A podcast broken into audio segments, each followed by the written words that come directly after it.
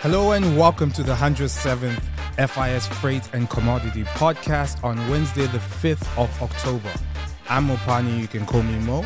And I'm Chris Hudson. And welcome to what is Chris's second last episode uh, before he moves on to greater things. Man overboard. Uh, as you know, FIS are known to be pioneers and innovators in the freight and commodity market.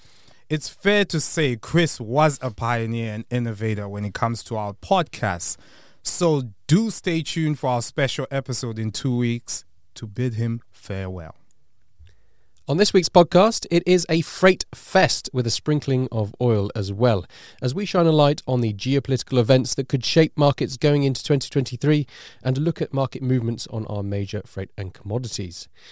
We get an Eastern and Western perspective on the dry freight market, as well as a look into the oil markets with the OPEC Plus meeting in Austria today. So, without further ado, let's get this show on the road. First, let's take a look at the indexes. What movements have we seen in the past two weeks since the last podcast? That being Tuesday, the 20th of September versus yesterday, Tuesday, the 4th of October. Well, in terms of the freight markets, the Cape 5TC, the Panamax 4TC, and the Supramax 10TC up across the board. Uh, these are the two weeks movement where we were at 16,540 two weeks ago on the Cape 5TC. That's moved to 18,611, up 12.5%. On the Panaxes, there's uh, less of a move up, but up 4.6%, now closing $17,651 a day. And on the Supras, 18,351, up $969 or 5.6%. So some nice movements up there, having hit some drop, drop down to those low levels at the start of September of last month. On the iron ore, we've seen a slight movement down, a dollar fifteen or 1.2%. It was 96.65 on Tuesday the 20th, now 95.50 yesterday's close. Uh, no surprise there as things coming to the Chinese holiday, the Golden Week, with people taking a little bit of a breather as we came into that week long holiday. On the oil, well, 90.25 it was, closing 20th of September, closing at the time of the uh, FIS oil report. Uh, that was yesterday 91.98. And again, if you look this morning, people really reacting to the OPEC plus news uh, of a potential cut of a million barrels. So that's up higher than uh, the index, obviously, yesterday. But you can see they're up 173, uh, 1.9%. And it's no surprise that the 6.5% uh, on the fuel oil has followed that movement, although to a lesser extent, only up 0.1%, 85 cent, closing yesterday's at the front month future on the FIS report, $642.80. On the tankers, after those amazing moves up over the last few weeks, uh, it seems that we have taken a check, a rain check on things. Uh, if you're looking at T3C, that's closing yesterday world scale 77.41, down 22.5%, had been 99.91 on the 20th. TC2, TC5, both off as well, but uh, We've seen uh, down to 250 world scale closing yesterday on the TC2. That's down 50 points or 16.9%. And TC5, that is down 146.43 or down 45.9%. So big movements, big swings there on the Arab Gulf to Japan route on the products. On the steel, that's continuing to. Uh, had seen those movements off after those rates where we saw highs of 1200 1300 bucks a ton uh, and now at $945.75 closing yesterday for the northwest european steel market. That is up $3.75 on two weeks ago. At 0.5% had been $742 and finally, on the emissions markets, this is the compulsory European, the EUAs. It had been 71 euros 14, uh, but closed yesterday at 66 euros 92, down 4 euros 22 cents or 5.9%. Next, a look at major events around the world that may affect your markets. Uh, starting off with OPEC Plus oil production cuts. Uh, of course, despite the devastation caused by Hurricane Ian, the markets have not been impacted as much as we expected this year. However, the markets do expect to be impacted after the meeting uh, today in Vienna because uh, this could we could potentially see an increase in prices. So OPEC Plus are considering cutting oil. We were thinking it was around 1 million barrels per day, but today's sources are reporting up to 2 million barrels per day, the most significant cut since the beginning of COVID-19 pandemic. We also know fuel oil tends to follow crude oil prices. Um, what I found interesting was over the last six months, uh, Singapore's uh, 0.5 had increased its premium over Rotterdam and Houston by almost $200 per metric ton at specific time intervals. Uh, we saw large premiums ranging from mid May to the end of July. Uh, you might say this was most likely due to changes in China. We also know that Sing 0.5 is generally more expensive than its counterparts. Uh, but since August, the premium changed to a discount to Houston's 0.5, and all three regions have been competitive until September. Now, I would say China's situation is worth keeping an eye on, as in the last week we've seen Sing 0.5 increase to a premium again at a faster rate than the other uh, fuel oil prices are climbing. Uh, so, question to you, uh, Chris what do you think could be affecting this difference right now? Because Sing 0.5 is climbing uh, faster than its counterparts. Any thoughts? I it's not a surprise. I don't think in terms of there seems to be that optimism now that China has seen the worst of the COVID pandemic and that it can return to some sort of normality. We we obviously have a quiet week this week because of the holiday, but people looking forward going, actually, this is going to be a potential stage now where they really start to ramp up production, restart to really start to try and get those GDP figures back up to those uh, incredible 6%, uh, even higher, which we've seen in the last couple of decades uh, from there. So uh, I think people are just starting to hedge themselves and go, actually, this could be a return to a bit more of normal world economic movements and placings than, than we've seen in the last year. I see. You've also answered my second question. So I'll move on to my third question. Uh, so, what would you say your take on this with freight and other commodities after seeing the index prices and data? But I imagine that you'll see a, again. Keep an eye on that iron ore sixty-two percent. If you're going to see a, if people genuinely think that this is going to be something which will have a, a great positive economic impact impact for China, you'll see that reflected in the iron ore index. So that will start to move towards that hundred dollar level again, and then move higher. People use the iron ore market as a proxy trade for the Chinese economy. So higher price, they have more confidence that it's going to be growing significantly. Moving lower, obviously, the converse. So that, the iron ore 60% is a very good indicator there of whether people's views of what's happening, the stimulus package that you've seen in China, uh, them trying to get out of the pandemic and any other problems that might cause them not to be able to do the things that they want to do. You've got peak construction season. Uh, you're just about to start that now. You've got all the problems with the housing market, which just seems of, sort of impending US housing market 2008 but slow burn kind of version of. So there's lots of question marks and concern about that as well. Uh, as is around the world with interest rates hikes and the, the, kind of change of policy having had such low interest rates for such a long time. So yeah, look at those 62%. Look at oil. They're going to be very sensitive about what's happening as China's the largest consumer of both iron ore and oil. And um, I mean, one thing to mention on the other side, the West, uh, midterm elections are coming in the U.S.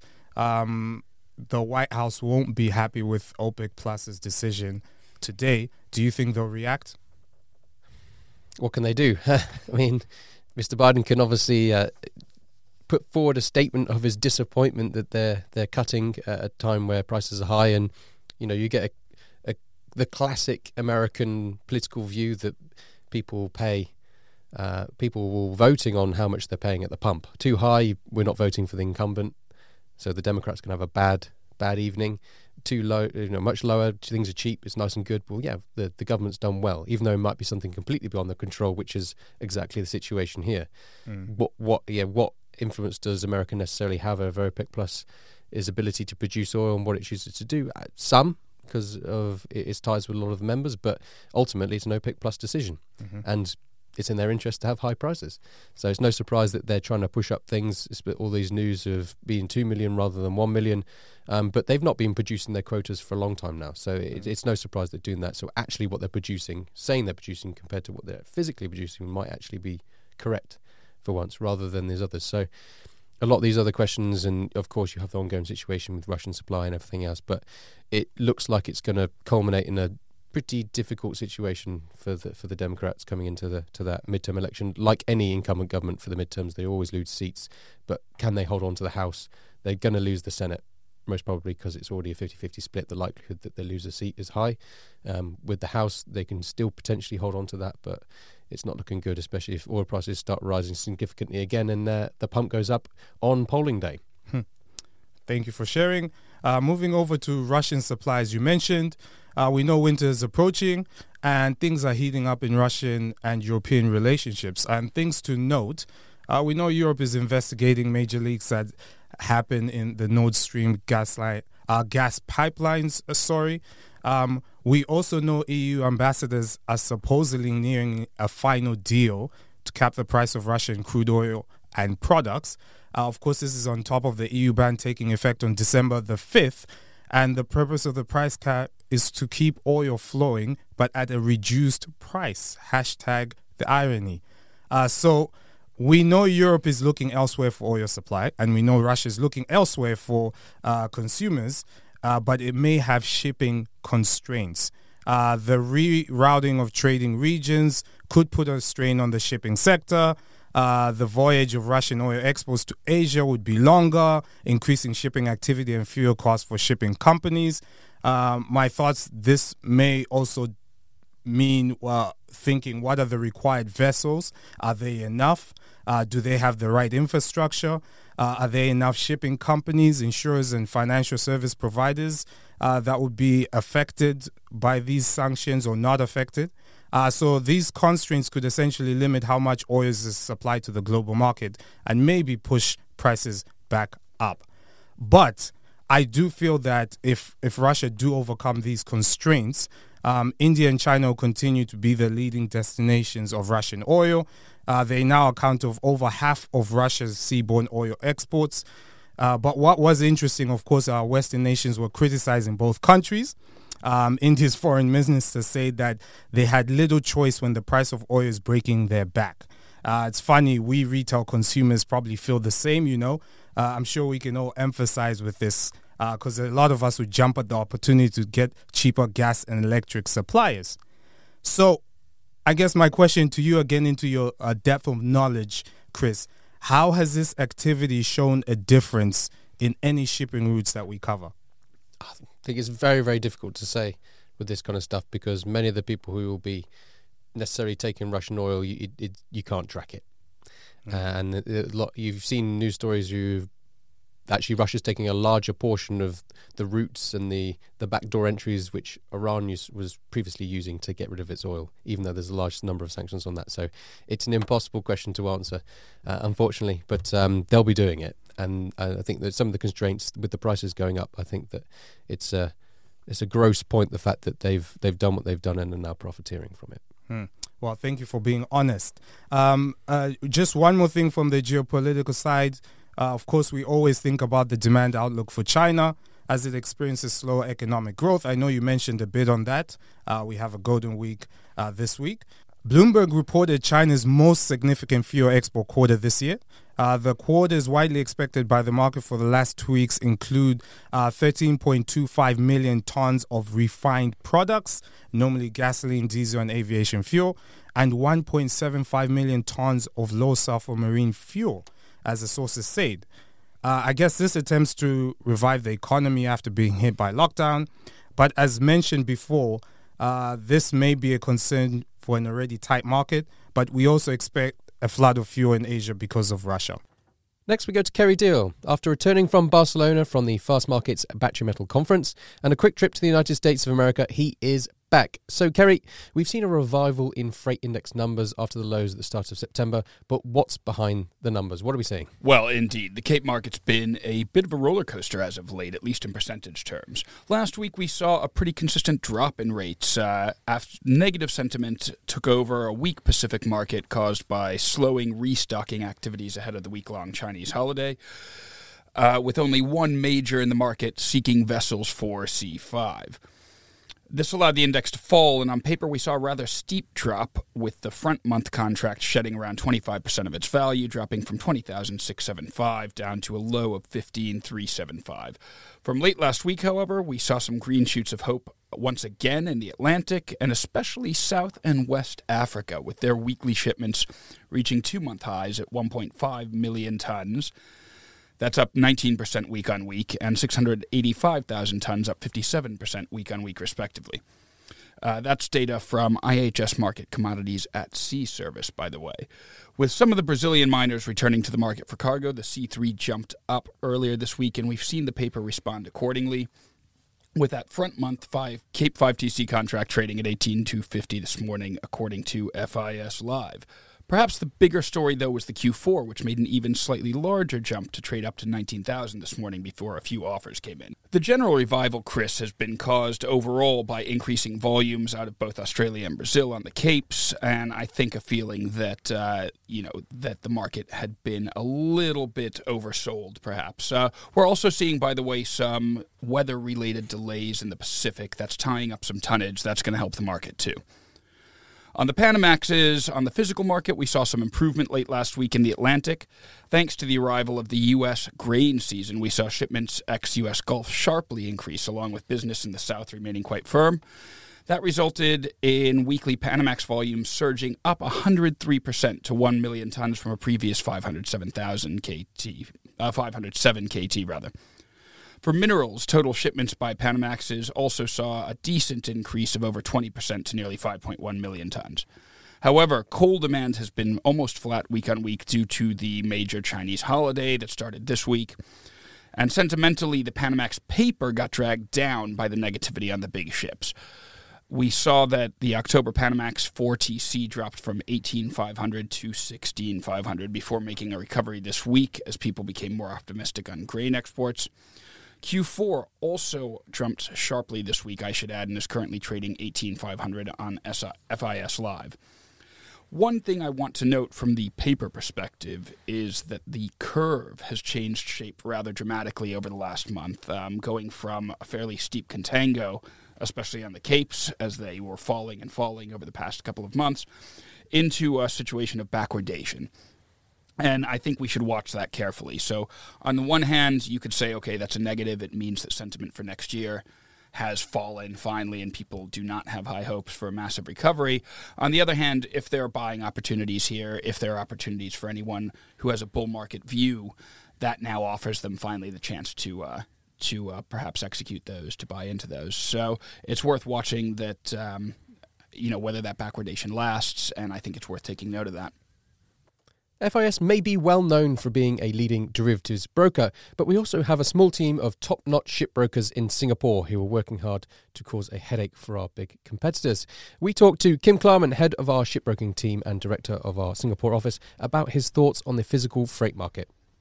So, Kim, in terms of the shipping perspective from Singapore, you're obviously involved in the physical shipbroking and talk to a lot of the guys in the physical industry. What kind of points have you been seeing of late? You've seen China come out of its uh, lockdown. We've seen a lot of the other rest of the world come out of its lockdown. We've seen weird trading patterns through all of those problematic pandemic years. What is the word on the street of Singapore at the moment in terms of physical ships?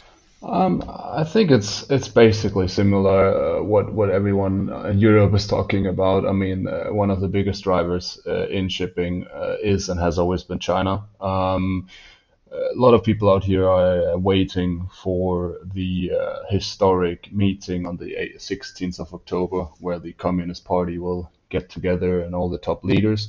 Um, people are expecting maybe some lightning on the zero COVID policy, which obviously uh, would affect some, to some extent, the uh, the, sh- the, shipping industry. You know, the congestions in harbors, the the, the ART testing for personnel uh, in, in the different uh, harbors in China is obviously taking taking time, and then um, eventually as well, uh, what's going on on uh, on the property market in China? Will will it uh, will it recover? Will uh, will there be some support from the Chinese government? Um, right now, actually we see import rates of iron ore are not heavy. Uh, we're waiting. I mean, if China goes all in again and goes growth, uh, things go fast, and uh, the the shipping market will follow.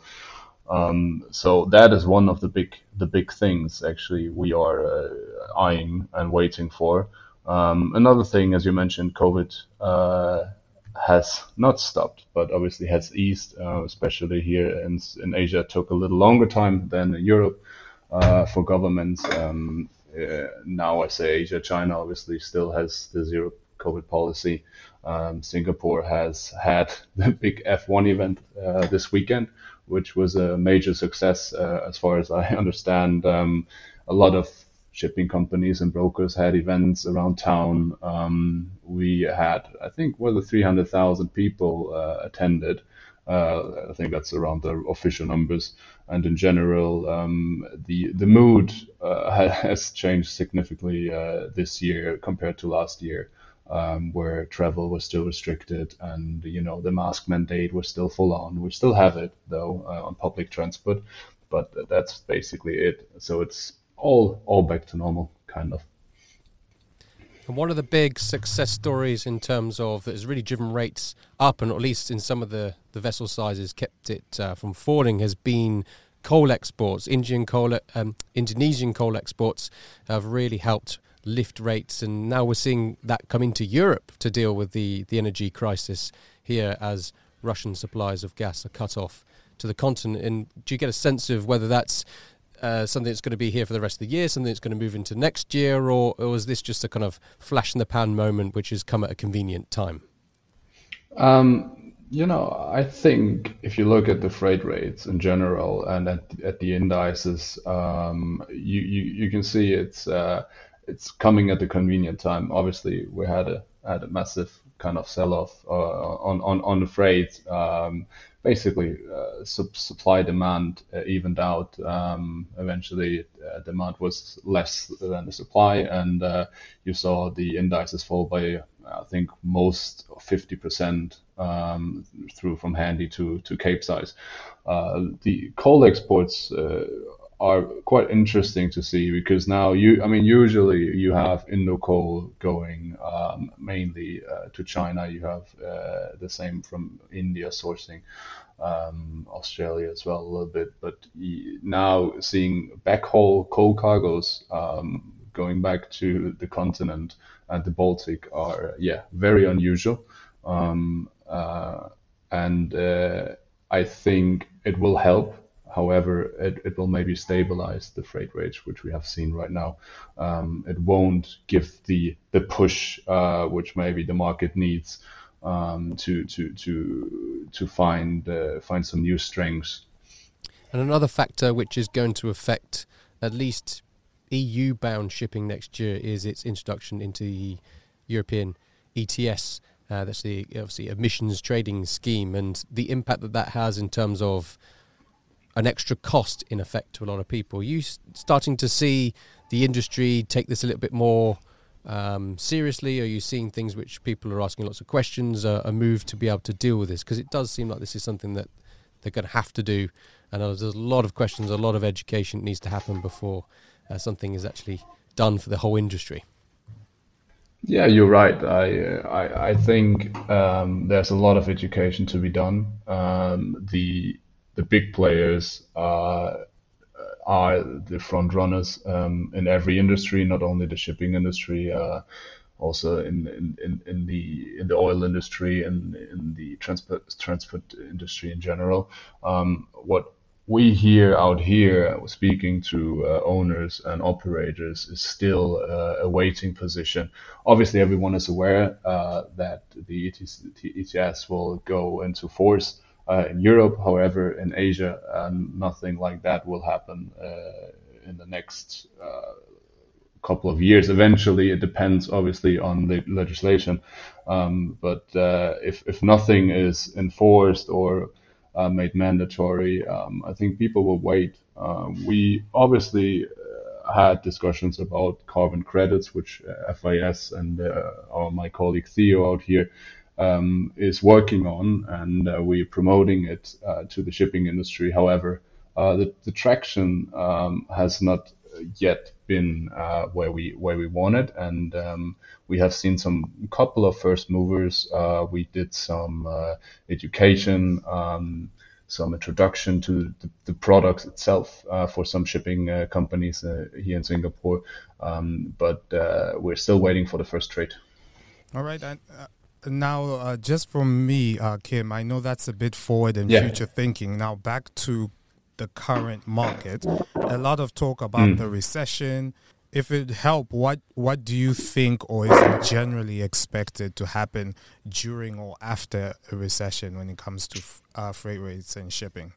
Um, it, it, it it really really depends on um, on on the consumers, right? So usually in a recession, you expect that uh, con- consumers will uh, consume less, uh, they will save more money, um, which should affect uh, sh- should affect the freight rates in terms of um, goods transported around the globe. Um, ho- however, we also had a or still have a pandemic ongoing around the world, which uh, uh, still has a backlog. Um, so it's probably not really anything you can find in the history books um, in, in terms of typical recessions, because this what we're experiencing is a um, a pandemic, a global pandemic, and then after after that we we are running into a global energy crisis, and now uh, eventually, um, I mean, if if you look at the macro uh, numbers, uh, we are uh, in fact in a recession, and um, how that will affect the, the shipping markets um, is, is fairly fairly hard to say. Uh, in terms of dry bulk, I I personally think that um, we will still be uh, okay. There won't be um, this massive crash. I mean, arguably, we had a crash from uh, 40,000 in average on, uh, on on the TC rates to uh, 20,000 now or 18,000, but um, we're still way above what we had for the past 10 years prior to this uh, uprun.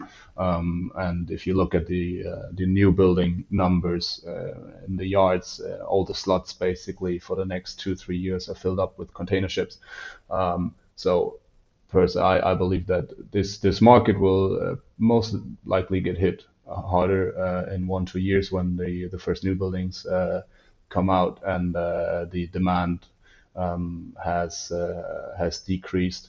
Um, and on, on the dry side, personally, obviously, I don't have any uh, crystal crystal ball, but uh, I, I hope that, that we will we will see a, a higher floor than we had seen uh, for the for the past ten years prior to to, to this run up. Um, and uh, uh, just another random thought: Would you have any feel or take on what this would mean for fuel oil and uh, what that percentage to freight or in comparison to freight? Any view on that? If there was a recession or the scenario you just spoke of? Um, I mean, fuel oil is always uh, a, very important factor when it comes to freight. Um, obviously, um, we we're getting uh, more and more economical ships, um, the most modern ones, and uh, then we have the whole uh, fleets of scrubbers, which is very different from from the known ones. We have new fuel types, um, but like an increase in uh, fuel prices will uh, definitely impact the freight rates uh, because it's just going to be more expensive to to ship ship the goods um, from A to B. Um, the fuel price in general, how will that be affected by a recession? Uh, I think there's a lot of factors uh, which uh, needs to be taken in consideration. A lot of it is uh, politically driven. Um, you have the OPEC. I mean, if the OPEC goes out and say like, "Oh, we cut by X million tons," um, obviously the price will will soar. Uh, it's uh, it's hard to say, but yeah, in general, obviously, fuel price is super super uh, important um, for freight rates. And you were talking about the political factors there. Kim. And one thing, if you read the news, especially from the perspective of sitting in the uh, Pacific, is that um, there are a lot of political, geopolitical events which could spark, which would obviously cause problems for shipping, and then a lot of other factors beyond the normal economic question marks and problems that we're facing. And what, I know Singapore as a as a country is very conscious of being fairly close to China. Is there a sense at the moment of uh, a change? We've seen that obviously in Europe with Finland and Sweden making a decision to join NATO. Is there any sort of sense of change in the Singaporean mood of that things are also taking a turn there from the kind of, I guess, a general status quo that we've seen for a couple of decades now?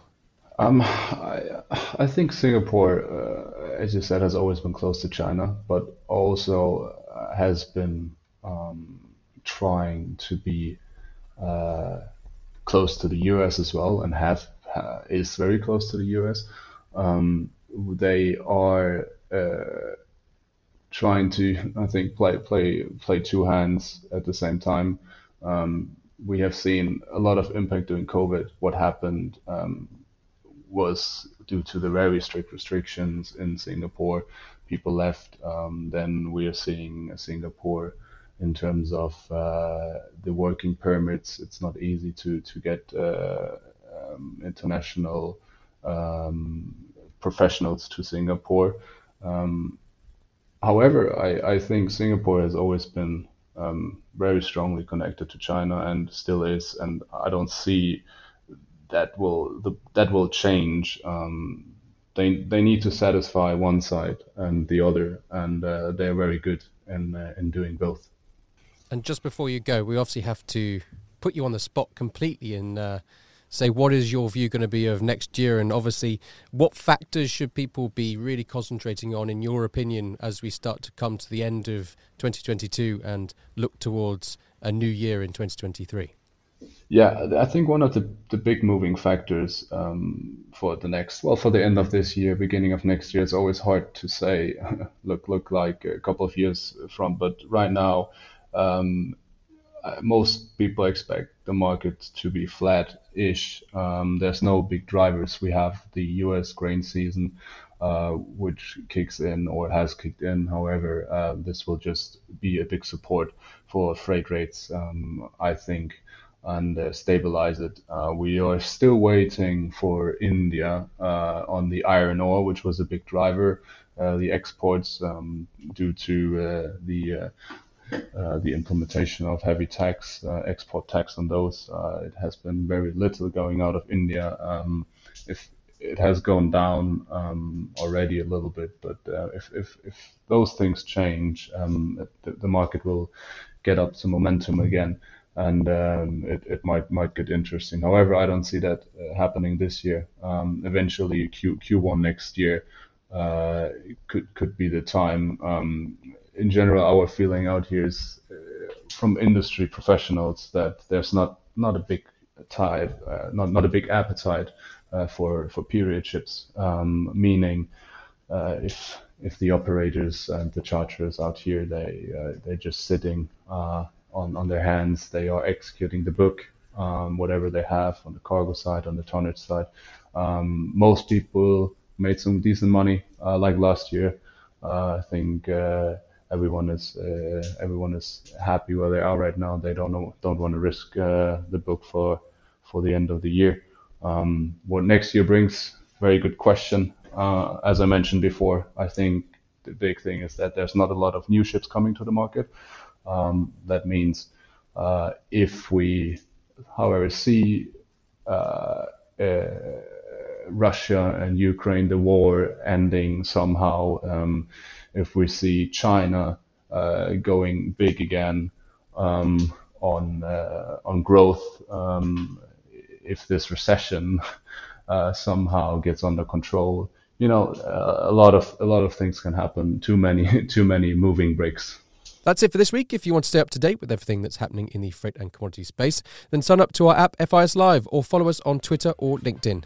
And if you'd like to give any feedback or suggestions, email us at news at freightinvestor.com. Have a great end to your week and join us on the next podcast in a couple of weeks.